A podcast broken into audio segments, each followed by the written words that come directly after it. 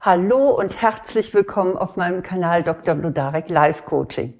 Ich bin Eva Wlodarek, Psychologin, Coach und Buchautorin und hier geht es darum, wie Sie souverän mit Besserwissern umgehen können. Zunächst mal, damit gar kein Missverständnis entsteht, es wird immer Menschen geben, die mehr wissen als Sie und ich. Von denen können und sollen wir lernen. Wenn uns jemand belehrt, der es besser weiß, dann bringt uns das weiter und wir sollten ihm dafür auch dankbar sein. Denn diese Menschen äußern sich meist dann, wenn die Gefahr besteht, dass wir einen Fehler machen. Oder wenn wir die Belehrung brauchen, um weiterzukommen und uns zu verbessern. Zum Beispiel, wenn Sie im Sport eine falsche Bewegung machen und der Fitnesstrainer korrigiert Sie. Dann ist das natürlich nützlich. Oder wenn Sie in einer Diskussion von falschen Fakten ausgehen und Ihre Gesprächspartnerin teilt Ihnen ganz sachlich mit, dass Sie nach den neuesten Studien leider falsch liegen, ja, dann ist das schon wichtig, das auch anzunehmen. Doch wenn es tatsächlich so sinnvoll ist, verbessert zu werden, wie ich das gerade beschrieben habe, warum nervt und ärgert uns dann eigentlich ein Besserwisser oder eine Besserwisserin? Tja, entscheidend ist das Motiv. Ein Besserwisser hat nicht ihr Wohl im Auge.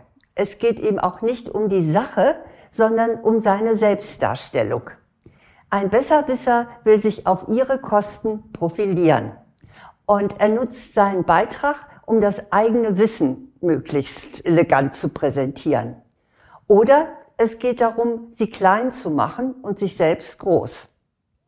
Der französische Philosoph Voltaire hat gesagt, ehre jene, die die Wahrheit suchen und hüte dich vor jenen, die sie gefunden haben. In diesem Sinne möchte ich Ihnen jetzt gerne Tipps weitergeben, wie Sie mit einem eingefleischten Besserwisser oder einer Besserwisserin souverän umgehen können. Mein erster Tipp lautet, hören Sie auf Ihr Gefühl. Oft sind wir ja unsicher. Sollen wir das jetzt annehmen, was man uns da sagt, womit man uns verbessern will?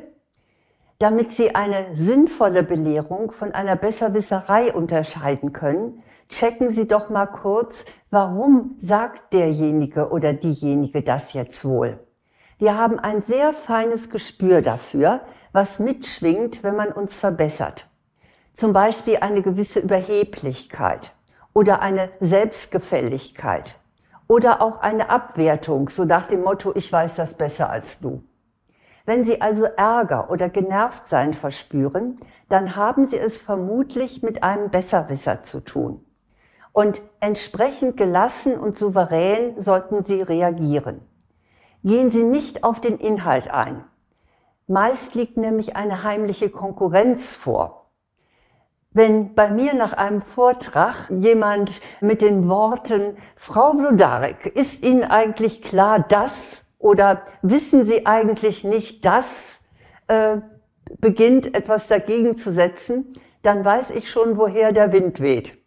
Da möchte mir jemand beweisen, dass er klüger oder informierter ist als ich. Das höre ich am Tonfall und ich entnehme es auch der Wortwahl. Denn das, was ich da zu hören kriege, das klingt nicht sachlich oder wohlwollend informierend, was ich übrigens sehr gerne annehmen würde, wenn ich im Unrecht bin, sondern es schwingt immer so etwas Strenges und Entwertendes darin mit, so nach dem Motto, denken Sie mal darüber nach. Und in so einem Fall rate ich Ihnen, steigen Sie nicht auf die Fakten ein, indem Sie sich verteidigen oder indem Sie belegen, warum Sie denn doch richtig liegen. Wenn Sie nämlich jetzt inhaltlich darauf eingehen, dann beginnt ein Zweikampf ums Recht haben und der kostet Sie viel zu viel Energie.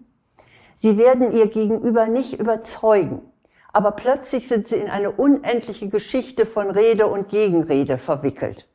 Sagen Sie deshalb am besten nur, vielen Dank für Ihre Meinung, ich werde das überprüfen. Punkt. Keine weitere Erklärung. Lassen Sie demjenigen das Vergnügen der Besserwisserei.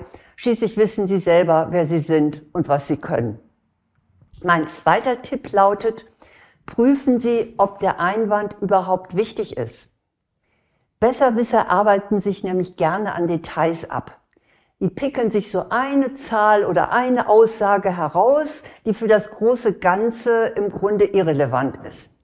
Und genau darauf sollten Sie in dem Fall auch verweisen. Sagen Sie etwa, vielen Dank, Sie haben recht, aber darum geht es hier nicht. Es geht um, und dann nennen Sie das, worum es Ihnen bei dem Thema wirklich geht. Also in diesem Sinne lassen Sie sich nicht in Details verwickeln. Mein dritter Tipp lautet, nehmen Sie Besserwisserei nicht persönlich. Wir empfinden Besserwisserei meist als Angriff auf uns. Wenn Sie jedoch den Grund für dieses Verhalten kennen, dann hilft Ihnen das, Abstand zu diesem aufsteigenden Ärger zu bekommen. Hintergrund ist schließlich, dass der Besserwisser sein Bedürfnis nach Wertschätzung befriedigen möchte. Es ist seine Methode, um Anerkennung zu ringen. Dieses Verhalten hat nichts mit Ihnen und Ihrem Wissen oder Ihrer Erfahrung zu tun, sondern es handelt sich um eine ungeschickte, leider ungeschickte Form der Kommunikation. Wenn Sie großherzig sind, dann geben Sie Ihrem Gegenüber doch, was es so dringend braucht. Loben Sie den Besserwisser oder die Besserwisserin. Sie kennen sich ja wirklich sehr gut damit aus.